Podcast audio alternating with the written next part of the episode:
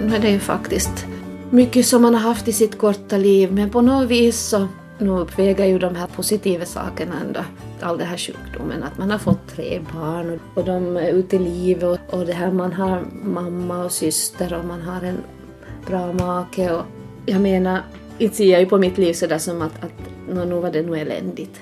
Den tanken slår inte mig. Det här säger Karina Liljedahl i Jakobstad och det är henne ni nu ska få höra i ett samtal om livet. Jag som har gjort programmet heter Ann-Sofie Sandström. Jag träffade Karina i våras när jag var på en teaterresa till Helsingfors. Det var många långa timmars sittande i buss, men på det sättet har man också bekantat sig med några medpassagerare. Jag fick veta att Karina Liljedahl är inflyttad österbottning och så fick jag också veta att hon hade medverkat i tv-programmet Spotlight hösten 2012 i ett avsnitt som handlar om organtransplantation eftersom Karina sedan en tid tillbaka väntar på att få en ny njure. Orkar jag inte så att säga gå till dialysen eller vill jag inte gå till dialysen så är det väl inte några många veckor som jag finns med utan det är ju en livsuppehållande vård. Okej, okay, då är det bara att acceptera. Och eh, det har gått helt okej okay för att jag är inte rädd att gå dit. Jag har härliga sköterskor som, som kan sin sak och jag har vant mig vid det här schemat att så här är det. Jag ställer mitt liv efter det. Vi kom så det halvt om halvt överens om att träffas i något skede och spela in ett samtal om livet. Och för några veckor sedan hörde jag mig för ifall Karina kunde tänka sig att vi skulle träffas. Måndag, onsdag och fredag får jag dialysbehandling, skrev Karina. Men tisdag och torsdag är jag ledig. Jag föreslog tisdag och frågade om hon ville komma till mig i Nykarleby eller om hon föredrog någon annan inspelningsplats. Hej! Kom in bara. Jag ska gå efter någonting till bilen bara men jag... Okej. Kan jag ha den Jo, jo, alltså, jo, alltså inte, inte någon som ska in eller ut nu. Precis, det var bra. Okej. När Karina kom hem till mig hade hon med sig ett par bitar hembakad kaka. Den fudge cake, den håller bra. Fast inte du äter upp allt idag. Är du säker på att du vill ha själv nu? Jo, nej jag ska inte, jag måste på grund av det här mitt så Jaha, får jag okej. inte riktigt sådär bara. Alltså jag har lagat kaffe för att jag är kaffesnål. Och så finns det möjlighet till te och så finns det... Det skulle jag kunna ta faktiskt i så fall. Då. Vill du ha grönt eller vill du ha... Innan vi kommer igång ordentligt med själva inspelningen berättar Karina om sin senaste resa till Gran Canaria. För trots att hon är beroende av dialys så låter inte hon det hindra sig utan hon åker på resa och ordnar själv så att hon får dialys där var hon är. Så det, det går att ordna enkelt? Förstås. Jag vet ju inte, ska vi säga som sådana som inte nu är riktigt sådär datamänniskor eller kanske liksom har på språk och sådär och vågar ringa till Spanien eller Ja. något så här till Italien så de kanske inte sådär gärna reser. Men jag, jag tar ju luren, luren och ringer direkt till, till olika dialyscenter och kollar själv Och så får du veta liksom vad som gäller. vad som gäller och sen så ger jag dem uppgifterna åt, åt sköterskorna och sen så faxar de blodproven de och tar prov då. Så sista resan nu så hade jag två veckor. Gubben beställde sista minuten resa.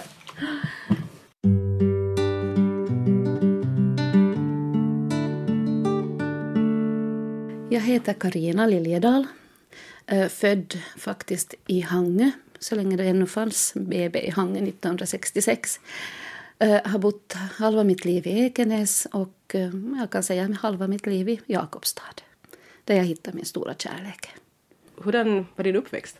Min uppväxt var väldigt lycklig får jag säga. Jag hade den lyckan att jag fick bo på en stor gård med egen strand.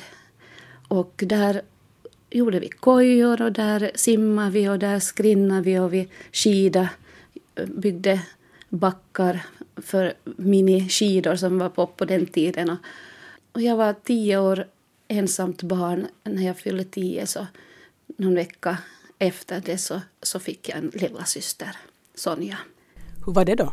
Det var roligt. Man tyckte kanske att hon var en rätt så bortskämd och det blir man väl när man kommer som, som skrapabullo eller vad man kallar det till. Men vi kom bra överens och jag tog henne med i mina lekar och mina kompisar så hade henne med som, som en lilla syster där. Och vi hade faktiskt roligt måste jag säga. Så vi, jag har inga, inga dåliga minnen av att ha fått en lilla syster tvärtom. Synd bara att, att det här åldersskillnaden gör att man flyttar så tidigt bort när man börjar studera och sådär. Och då hinner man inte riktigt känna, lära känna varandra. Men det har vi tagit igen nu i den här åldern. Att, att hon har faktiskt flyttat också till Jakobstad och eh, vi umgås nu då nästan dagligen. Jag frågade Karina vad hon när hon gick i skolan tänkte att hon skulle bli.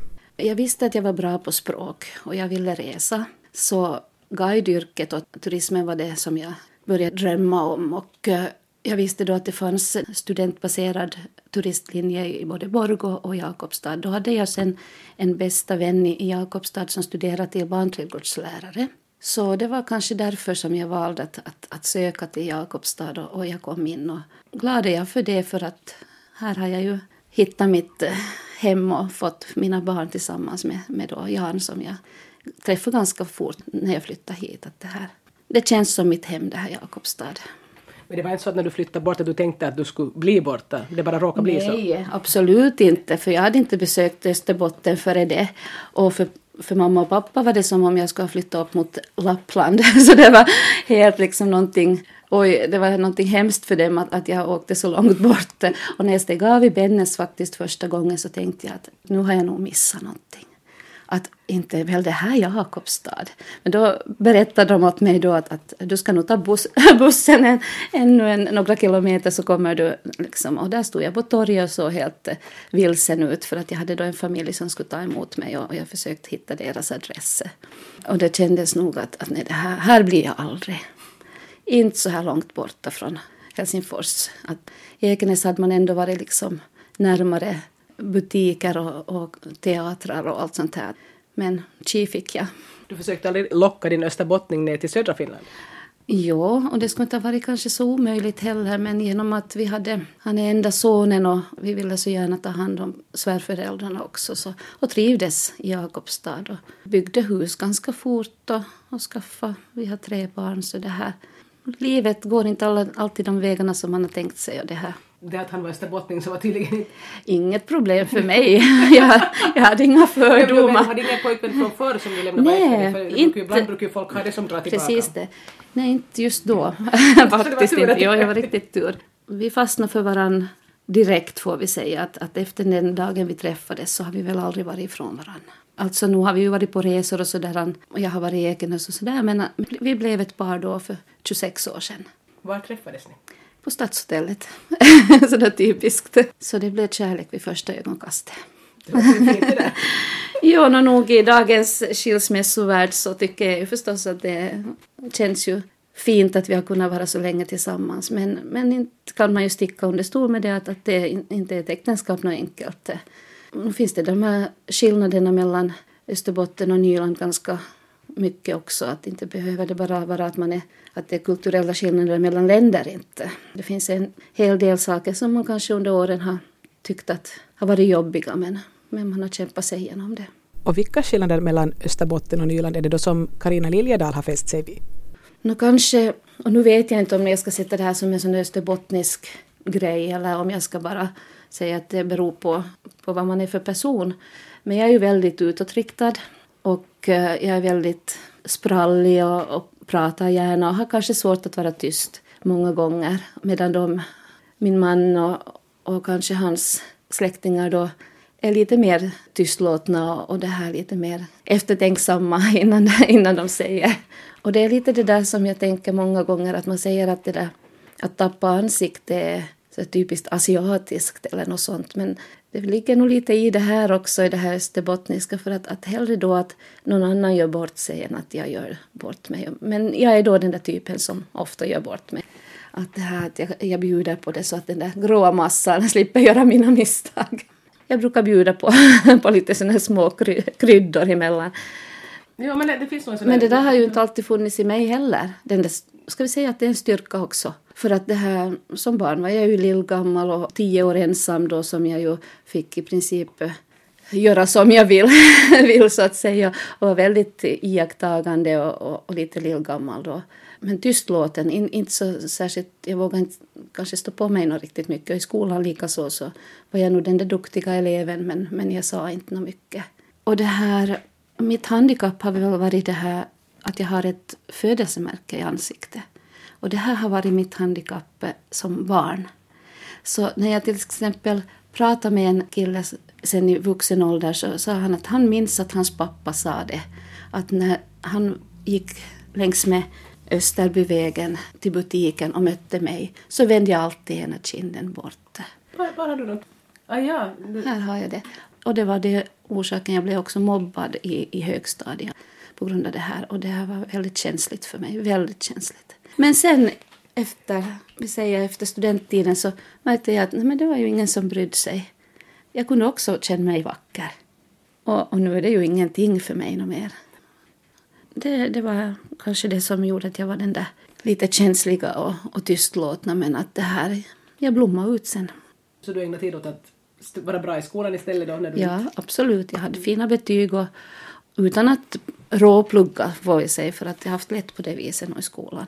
Just för språk? Ja, särskilt det och annat också. Men efter gymnasietiden så då jag, jag började engagera mig i ett som annat och, och märkte att jag var bra på saker. Jag var bra på att ordna saker. Jag ordnade till skolresor och, och jag, jag var bra på att organisera och, och fixa och inte rädd att, att fråga efter olika sponsorer och, och sånt här. Så jag, jag blev tillfrågad många gånger. Och det var en styrka som du märkte först sen när du hade liksom ja, blivit vuxen i princip? Absolut, mm. ja. Jag, jag, jag trodde inte att jag hade det i mig. Det här är ett samtal om livet med Karina Liljedal som flyttade till Jakobstad för att gå på en turismlinje. Och så hittade hon kärleken och stannade kvar. Jag hade ju tur ändå sen att, att få sommarjobb på Jakob Lines. Så jag åkte inte hem ens då första sommaren heller, så jag, jag lämnade här. Och har jobbat med olika... Förstås så, så har det inte funnits eh, arbete just på resebyråer och sånt här i Jakobstad egentligen. Så att jag har jobbat med en hel del annat. Men jag har utbildat mig nu de här senaste åren så till guide. Så jag är som hör till Jakobstads Neidens guider. Det är ju en gammal dröm som har gått i uppfyllelse. Jag trivs med det jättebra. Jag känner ingen nervositet när jag, när jag ställer mig i bussen. Jag bara vill berätta om Jakobstad och, och jag vet hur mycket fint det finns där i stan. Så det här.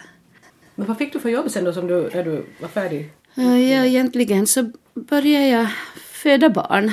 Så att Andreas föddes 88 och Emilia 91. Och yngsta William så föddes 96. Han är 17 år och går i gymnasiet. Då kom dina föräldrar någonsin över att du flyttade så långt bort som till Österbotten? Jo, nu gjorde de det nog. Pappa gick bort för, för 12 år sedan. Men mamma då så kommer ju ofta hit på besök så hon är ju exakt då som jag det här utåtriktad och fastnar och pratar med, med okända människor på stan. Och det där tycker hon är så fint med Jakobstad att hon kan faktiskt i butiken prata med vem som helst som plockar kanske en apelsin där bredvid henne och, och det här så börjar de prata om någonting och så där och så tycker hon att, att det känns som hemma. Och det här, min man påstår att, att vi har, hon och jag, någon slags sån här magnet i oss att vi, vi fastnar hos dem som behöver hjälp. Så ser vi någon som, som inte råkat hitta rätta knappen eller rätta vågnumret där på, på fruktvågen eller någonting så är vi där direkt. Om det sen är mamma eller jag så är vi fast, i, fast där i och, för, och försöker hjälpa.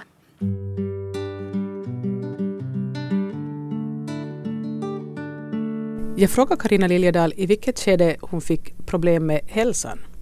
Först ska vi säga att, att det var pappa som insjuknade i cancer och eh, då var han 51 år och mitt i livet och hade, hade då en, en transportfirma dessutom. Så att, och jag var på 500 kilometers avstånd. Så det var liksom väldigt jobbigt för mamma.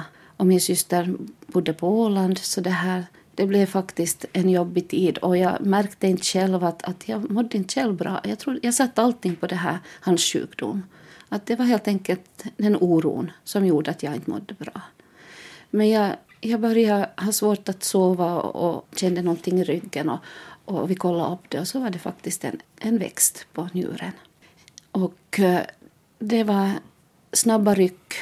Det var CT-röntgen en torsdag och samma morgon gick pappa bort. Och jag kommer ut från, från röntgen och, och, och får höra av min man att, att han har just pratat med, pratat med min mamma och pappa gått bort. Så, så han fick aldrig veta att det var min tur sen att, att möta det här ordet cancer. Hur länge hann din pappa vara sjuk? Han hann vara just två år. Och det här tisdagen efter det så, så opererades jag. Det var ganska... Om man tänker att, att då har mamma då just mist sin man och hennes dotter har fått en cancerdiagnos och ska opereras. En begravning ska ordnas. Så i princip så från sjukhusbädden så ordnade jag med mamma då den här begravningen. Och de var fantastiska. Till och med en, en sköterska som var och hade musik som hobby så hon kom in till mig och sjöng några låtar så att jag skulle kunna välja till begravningen vad jag skulle välja för psalmer och låtar. Och det här. Och när jag kom då ut från sjukhuset så var det ju raka vägen till begravning. Och det här och många av gästerna där och släktingarna visste ju inte ens att jag hade genomgått den operationen utan trodde ju bara att jag var så nere av, av sorg så jag, jag såg både mager och, eländig ut. Men, men då hade jag ju då råkat ut för den där operationen. Då. Så det här det var en jobbig tid. Så när var det här? Var det, det här var 2002. Så jag var 35 år när jag fick den här diagnosen. Först hade mamma nog svårt att, att låta det... Hon ville så gärna liksom vara stark och bara sätta all kraft på mig med min sjukdom och det här och att jag skulle som bli frisk. Men så börjar man nog se att, att, att nej, nog nu mår ju du också dåligt. Att nu ska du säga du också som hur du har det. Att det är bara för att jag är ett barn så behöver jag ju inte liksom showpass med så att säga. Så försökte vara tapper liksom, och, ja. ja. Men man hörde på håll i alla fall i telefon att nej det här är inte som det ska. Okej, på tåget hem. Och så, så får man riktigt ta henne i öra och säga att nu, hur mår du? och så har vi pratat igenom det och så har vi igen gått vidare lite mer starkare än, än förr. Då. Så, men vi har nog kämpat oss igenom. Vi, vi har bara blivit starkare och vi har blivit bara närmare varandra. Och det måste jag säga. När man till exempel pratar då om, om att, att sjukdomar kommer så kan ett äktenskap, en kan det sära på det eller så kan det styrka. Och jag har nog fått så mycket hjälp av min man och, och så mycket stöd så att, att det är så många faktorer som har gjort att jag har orkat genom det här. Och likaså har vi stöttat mamma och, och, min syster har stöttat mamma och tvärt. Vi har stöttat varann så mycket vi har bara kunnat. Och en orsak till att min syster flyttade hit faktiskt så var det att, att hon sa att vi ska vara närmare varann. Och jag först trodde jag ju inte på det. Jag, jag tänkte att det där är någonting som, som man säger. Men hon sökte jobb, fick det och kom hit. Och, och så jag, jag måste faktiskt säga att, att det är nog... Vi har haft tur för att, att det här, ingen av oss har på det viset liksom börja må dåligt inte, utan vi har nog tagit en dag i taget och telefonräkningarna må ha varit höga men, men vi har ringt till varann och om det sen har varit en eller två gånger om dagen eller tre eller så ingen skillnad bara att nu måste jag få säga det här, nu måste jag få fråga det här och, och, och, och på det viset.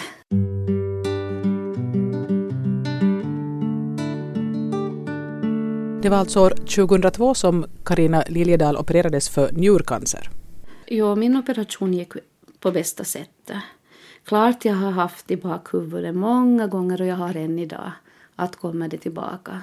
Men min dotter sa åt mig, inte för så länge sedan, så sa hon mamma, om du skulle sätta den tanken bort för att, att det tar så mycket krafter av dig nu i onödan så du skulle ha de krafterna sen den dagen om det skulle komma.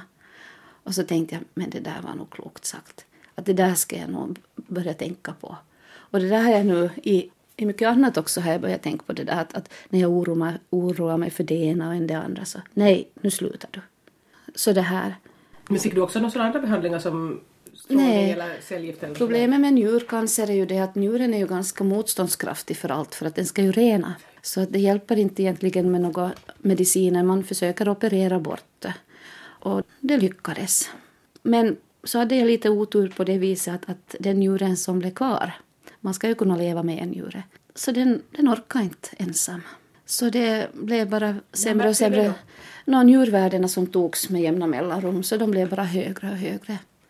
Och det här det kom emot då det här dialys. Och 2009, 7 januari, började jag dialys. Så det gick ändå ganska många år där? Det gick ganska många ja. år där. Där vi kom igen och jag har arbetat och, som löneräknare och det här trivs med mitt arbete och, och haft ett bra liv här. Men så kom då igen den här domen så får jag säga att, att, att jag ska i dialys och uh, jag tog lite reda på förstås vad det gick ut på men att aldrig kan man ju riktigt förbereda sig. Så det var lite en, en liten chock nog när jag började att ska jag klara av det här? Hur länge Vad var det som var det mest... Nå, eftersom jag är ganska mesig när det gäller blod och, och sånt här så, så var väl det första det att, att jag skulle pickas med några tjocka nålar varje gång. Man opererar ihop så att det blir som en, en liten, ska vi säga en, en motorväg, att, att kärl som blir lite större, blodkärlen, att de blir större så att i vanliga kärl så skulle man ju inte kunna få en sån här nål och ett sån här blodflöde som det är under dialysen. Under fem timmar så, så går det ungefär 85 liter blod ut och in i den här maskinen från mig då. 85? Ja, 80-85 däremellan. Hur mycket har man då? 5-6 liter. Nej, jag vågar inte säga. Ja, så det går liksom Ja, det går varv. många varv. Så att, att ena nålen tar ut blodet och så går det via maskinen och i, i saltlösning och renas och så går det in i den andra nålen. Har du vant dig nu då? Jag ser inte på ännu när de pickar. Inte efter fem år. Jag har varit fem år i dialys nu. Och det här och eh, den tiden är ju som olika för alla. Vissa kan vara ett halvår, andra två år, vissa fem, sex år. Det ska passa den nya njuren. Och det finns då olika orsaker varför, varför det inte är så lätt att hitta. Och, och jag har bland annat då fått antikroppar via, via operationer och blodpåsar och sånt här som har givits åt mig. Så har det kommit några antikroppar och, och det ska passa innan, innan det går att operera. Annars stöts ju njuren bort.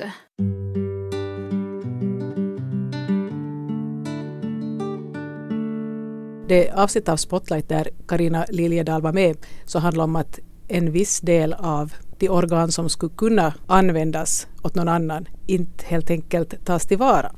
Lagen är ju nu egentligen så att har du inte uttryckligen sagt att du absolut inte vill donera så får man ta. Men det har ändå blivit lite känsligt. Så det här, anhöriga ändå tycker att... Ja, att, att jaha, nu kommer de och tar njurar så där bara att, att det här att då kanske de sätter sig emot istället. Och då går det ju inte heller. Problemet är väl det att, att eh, det är när någon kommer in akut och kanske inte på det sista. Det är det där då att, att vem ska fråga de här anhöriga att kan ni tänka er att han skulle kunna ge sin njure till exempel eller det är ju den där situationen som är ju så jobbig för allihopa. Att i, mitt i en slags sorg så ska du gå in och knacka på axeln och säga att hallå, har ni tänkt på det här? Så då är det ju lättare förstås om någon har ett, ett kort i, i plånboken.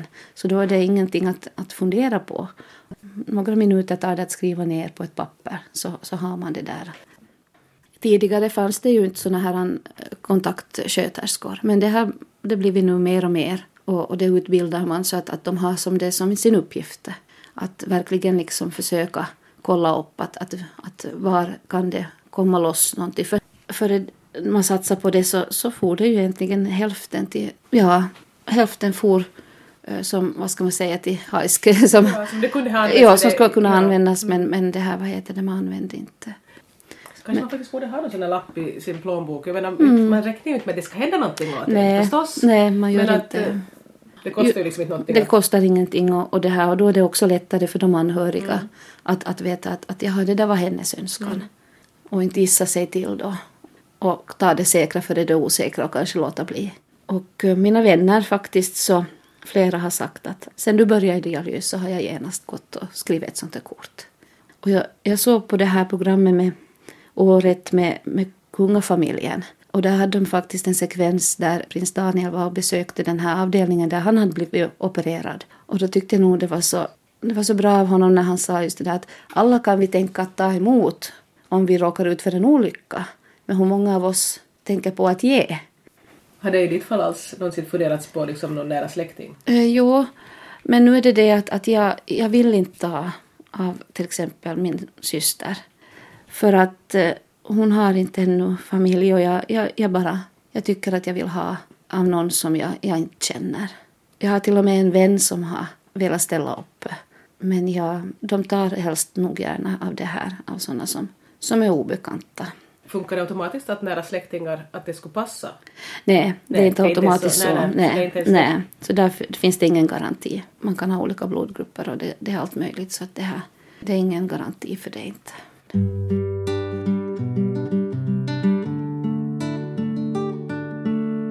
Karina Liljedahl har du fått dialysbehandling i fem år.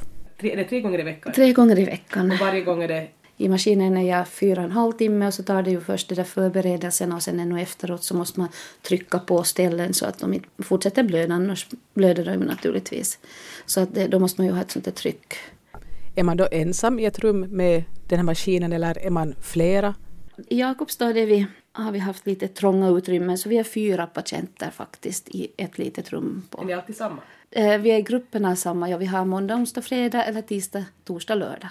Vilken grupp man hör till. Då är ju jag den där som reser och, och far så jag, jag hoppar lite här och där i de där grupperna. Och, och sköterskorna är snälla och fixar det åt mig. Men annars har man sin grupp så att säga. Och man kommer ganska nära de där människorna som man har i många år träffat tre gånger i veckan. Det är sju personer som har fått njure nu under de här åren som jag har varit. Och, och de kommer då in och hälsar på och tycker att, att de vill kolla lite hur jag har det. Och, och hålla tummarna och berättar att de ännu tänker på mig. Och, och det där är jag nog tacksam för. Ett sätt att man orkar också. Hur känns det då när det hittas en njure åt någon annan? Flera morgnar så har, har någon faktiskt blivit kallad till Helsingfors och kommit via dialysen och, och jag har råkat vara där. Och så har då flickorna, kanske där sköterskorna tyckt att det har varit lite jobbigt att berätta att, att nu är hon eller han på väg. Och det var inte du den här gången. Men, men jag har sagt varje gång att visst, det tar till tårarna. Det, det ska inte sticka under stå med, för, för då ljuger jag.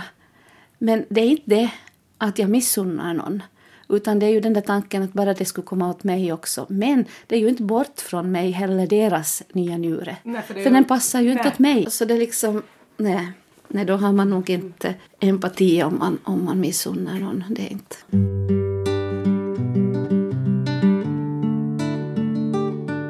Det här är ett samtal om livet med Karina Liljedal i Jakobstad som i fem års tid har fått dialys medan hon väntar på att få en ny njure. Och jag har förstått att hon har hunnit skaffa sig ett nytt yrke. Jag har gått faktiskt i en sån här vuxenfrisörkurs. I Jakobstad har de ju haft det. Och, och jag har lite praktik ännu som jag ska göra. Men jag har ju egentligen klippt hår i 20 år. Det har också varit en sån här liten hobby. det åt andra kompisar? Ja, åt kompisar och, och släktingar och och så tyckte jag nog att, att vad ska jag nu gå för kurs här nu medan ska jag ta någon arbetskurs eller vad ska jag göra? Och det här, jag har en liten pension då som man får under tiden man, man väntar på, på organ så, så är man tillfälligt pensionär så att säga. Men man får då lite studera eller, eller lite förtjäna och det här. Så har jag gått där i kursen. Jag har, de dagarna jag har haft möjlighet så har jag varit där och, och så har jag gjort hemmaarbeten och, och faktiskt lyckats följa med i gruppen och lärarna tyckte att jag var engagerad. Och, och där måste jag ju säga att jag trodde ju aldrig att de skulle vara ens intresserade att ta mig som elev med den här sjukdomen och det här schemat som jag har.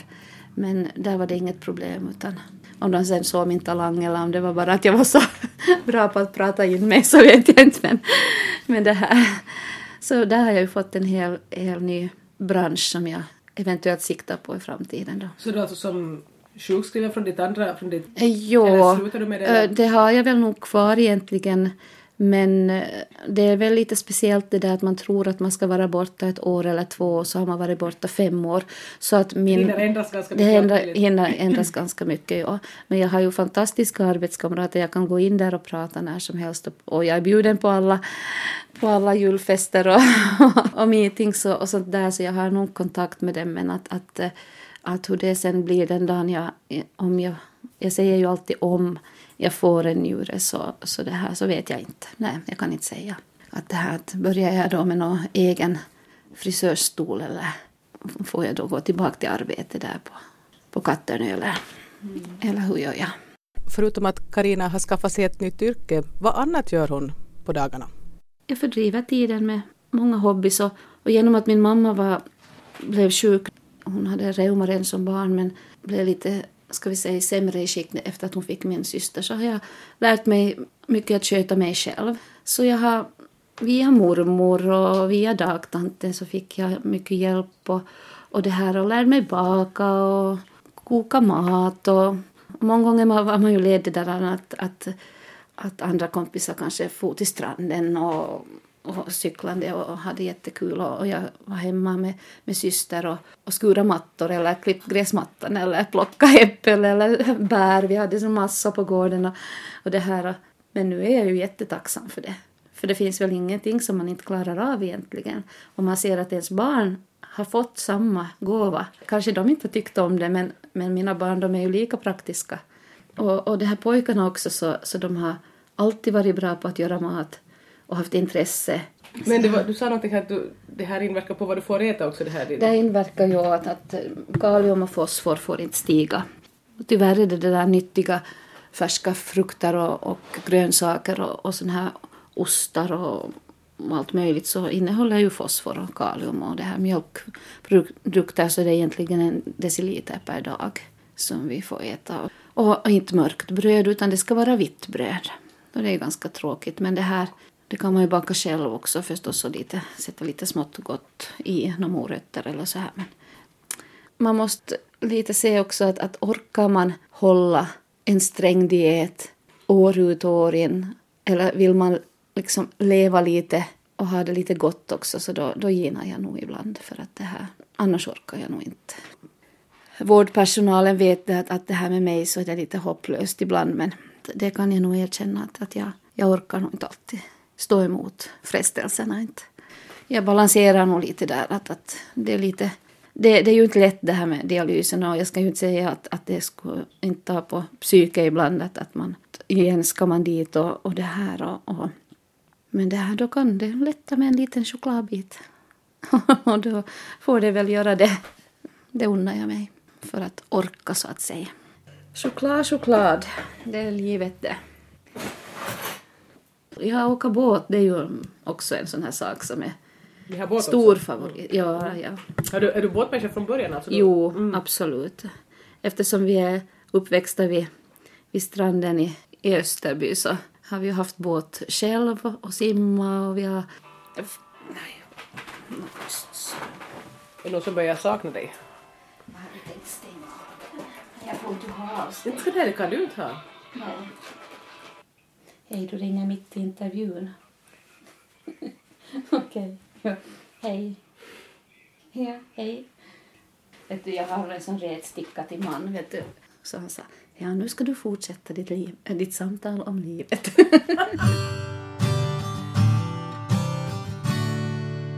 det är inte så lätt att vara make, maka till en dialyspatient heller. För att det här, egentligen så är ju ditt schema samma som det här Eh, fruns eller, eller mannens att det här, inte kan han heller egentligen planera desto mer än vad jag kan. Och de här resorna vi gör så den dagen jag är på dialys, som nu när vi just var på Gran Canaria, så då är ju han ensam. Och så kanske jag är trött när jag kommer därifrån, så då kretsar allting kring mig. Men så tar vi ut då så mycket vi kan av de dagarna jag inte är i dialyset. Men, men nu påverkas ju den andra partnern hela tiden av det som jag har. Och jag behöver ju hjälp med mycket. Jag behöver hjälp med handlande och lyftande och ibland så kanske inte jag orkar. Jag får lätt kramp i sidan så om jag klär mig och det är på något vis opassligt så jag behöver hjälp med någon jumper eller något sånt här så att inte är ju jag heller så lätt att leva med så att säga. Men att eh, hittills har det gått bra. Men de här fem timmarna som du är varje gång där på, mm umgås med de andra eller sitter du och läser någonting eller funderar? Eller no, den här grupp, gruppen nu som vi är så har hade den där yngre kanske fått njure och, och de där äldre har då som inte har chans att vara på listan så, så har då lämnat kvar och det här. Så vi är lite olika i åldrar och, och vissa kanske inte har riktigt hörseln eller orken att, att, att prata. Så det blir nog det att, att endera läser jag eller så, jag kan ju ha min dator med, eller så ser på TV. Att det har jag fått från min arbetsgivare, har donerat en TV. Sen bara pratar och på. Mm. med sköterskorna, de blir ju som... De kan ju det mesta om mig och jag vet en hel del om dem efter fem år. Så vi pratar om allt möjligt. Och, och de är, jag brukar säga att, att jag borde nog få en ny njure snart för vet ni så ni bara skulle få lite lugn och ro här och inte bara hör mig hela tiden. Men att de, de påstår nog att de är ett led med en åtminstone. Så de får nog höra om jag har både dåliga dagar eller bra dagar eller vad jag varit med om eller hur jag mår. Eller. Så det är nog, de vet nog det mesta. Och egentligen så är det så att vill man så kan man plocka på de där maskinerna på morgonen och komma lite tidigare och sådär. Och man kan ju vara aktiv. Jag har ju kanske varit lite jag kallar inte det lat heller. Jag vet exakt hur, hur det funkar med de där maskinerna och allting. Men jag tar det som så att när jag kommer dit, okej, okay, jag får dialys och jag får min vård. Men när jag går ut ur dörrarna där på akuten så, så då lämnar jag det bakom mig. Då vill jag inte tänka på det där.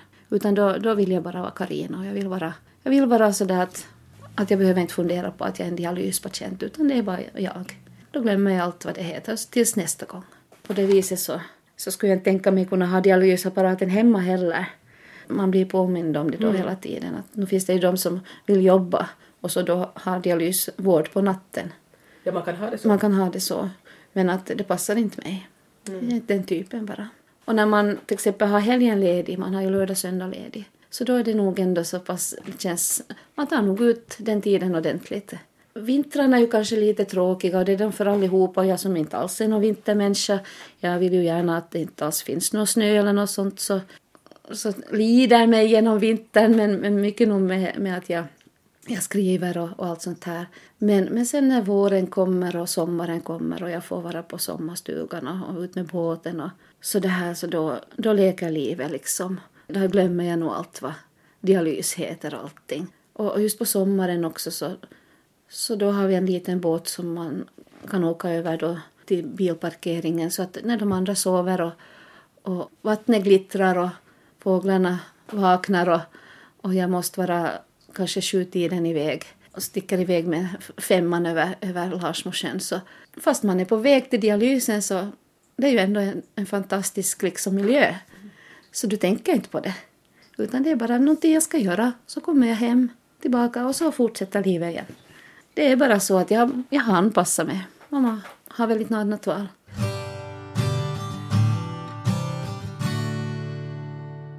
Det har redan kommit fram några gånger att Karina Liljedahl har gått i dialys i fem år. Så hur har det varit? Skulle någon ha sagt det åt mig då, när jag började, så kanske jag nog skulle ha tänkt att, att oj, att det här orkar jag inte med. Men å andra sidan så är det ju det, det sista man kan tänka för att, att orkar jag inte så att säga gå till dialysen eller vill jag inte gå till dialysen så är det väl inte några många veckor som jag finns med utan det är ju en livsuppehållande vård. Annars så blir jag ju så dåligt att, att det här njurarna det som jag har av den njure jag har så, så ger upp totalt. Okej, okay, då är det bara att acceptera.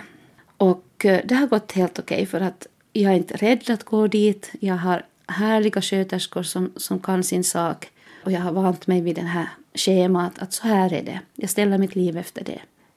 Och jag tycker om när folk frågar hur jag har det och jag berättar gärna. Men det är det här ojande som jag bara kanske har jobbigast med. Det där att, ja men nu är det synd om dig, ja men stackarn. Så många år. Och att du orkar. Jag skulle inte orka.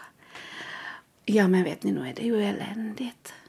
Så då kanske du har varit på väg då till stan, du har varit vaknat glad och solen skiner och, och du tycker att den här dagen den är ganska så, så fantastisk. Och så känner du bara hur dina axlar tyngs ner och du blir bara liksom deppigare när du hör den här personen och du bara tänker nej jag tror jag bara går hem och så går jag i säng och drar täcke över huvudet. Jag vet inte om det är det att, att vissa kanske bara inte tänker efter vad de säger men, men en fru sa åt mig när jag var ute med hunden så sa hon att, att hör du, vad är det som du har gjort för illa i ditt liv när, när allting drabbar dig? Och då blir man att tänka sådär att, att jag hade inte sett det från det där hållet men, men det blir ändå mal lite bakom. Fast man vet att det är inte så. Och man vet att man ska inte bry sig. Och man vet att du jag ska inte tänka på det där. Men så kommer det ändå i någon sån där svag stund så kommer det där bakom att, att varför sa hon på det där viset?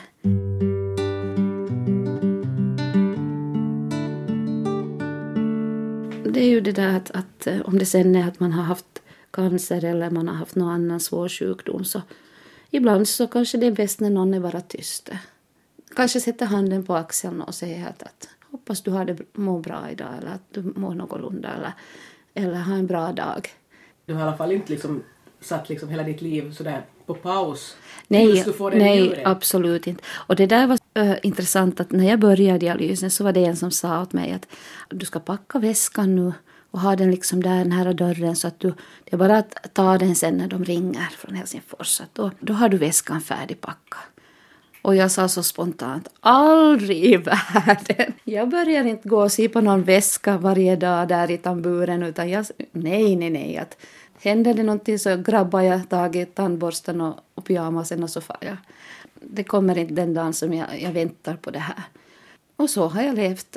Jag har spelat teater och jag tar guideuppdrag och, och jag skriver dikter och lyssnar på musik och är med mina barn och är på villan och, och det här reser och livet är ju nu och inte, och inte sen. Alltså det är ju de där små sakerna som gäller. Och, och jag är som rädd att missa någonting på något vis.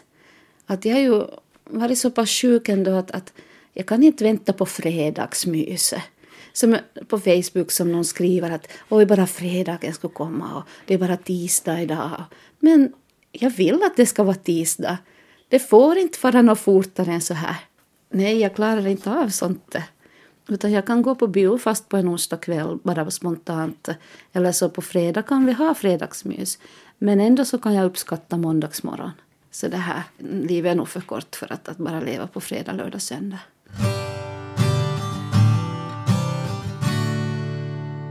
Men ålderssnojor har jag inte. Jag har inte ens grå, jag har inte någon grått hår ännu. Men det, rynkor har jag, men, men ingen ålderskris har jag haft någonsin. För jag blev ju sjuk vid 35 års ålder och då tänker man nog inte på 40-årskriser inte utan man tänker bara på att överleva. Sen har jag inte ännu fyllt 50 och eh, jag är inte ens rädd för det heller. Utan jag tycker bara att jag är klokare, kanske till och med vackrare än vad jag var för 30 år sedan. så det här så det har jag inget problem med. Och det är ju så fantastiskt att jag får ju se mina barn. De är ju vuxna allihopa nu och de växer upp och hoppeligen får se vad deras liv leder till och vi har så bra kontakt med barnen också så de, de, de stöttar nog mamma. Men så har de ju det som de flesta barn och ungdomar ju har. Eller man är ju alltid barn. Jag blir som ett barn när jag kommer hem också till min mamma. Men det här, så det här att de har det där att okej, okay, vi vet vad du har. Och vi vet att det är allvarligt. Och vi vet att du kan vara trött och vi vet allt det där. Men nu gör vi något annat. Nu tänker vi på något annat och nu lever vi livet. Inte sitter vi och ältar några sjukdomar inom familjen inte, utan det är vardagen är som den är. Jag frågar till slut ifall Karina Liljedahl ännu skulle vilja tillägga någonting. Jag vet inte. Det, inte behöver man veta allt om det här att, att andra sjukdomar och man behöver inte veta hur det funkar på dialys och man behöver egentligen inte veta någonting men kanske bara den där attityden att man, man frågar hellre flera gånger och, och, jag, och man får berätta lite än att någon säger sådär som att ja, att har de fått vänta så länge att det här, den och den fick ju vänta så kort tid. Men då måste man bara minnas att vi är alla så mm. olika. Det finns inte någon tid. Och den som inte på listan så kan ju vara i princip dialyslivet ut. Alltså varför, hur hamnar man på listan och inte på man, listan? Det är väldigt stor kontroll. Du ska vara frisk utöver... Så du menar att det är människor som ska klara av en operation? Nej, precis det. Ja. Så de måste alltså leva med det, de måste ställa in sig på att de har dialys Absolut, hela ja, livet? Ja. Och det här, vi har ju var, varje halvår då de här stora proven, provtagningarna och de här olika, det är hjärtat och det är lungor och det är allt som kollas upp. Och har du då haft en cancerdiagnos förr så vet du den där spänningen när du får på de här röntgen och det här hjärt... vad heter det, EKG och, och allt det här.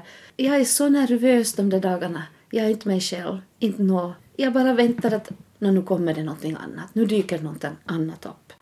Men sen när jag liksom har det undan så okej, okay, nu lever jag igen vidare. Men man kan ju bara ta det som kommer.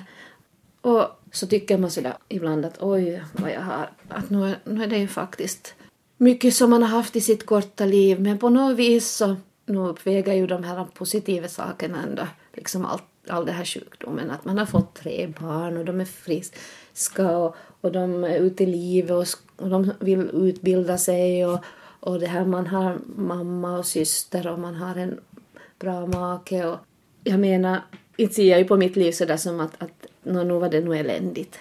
Absolut inte. Det sa Karina Liljedahl som ni har hört i ett samtal om livet. Mitt namn är Ann-Sofie Sandström.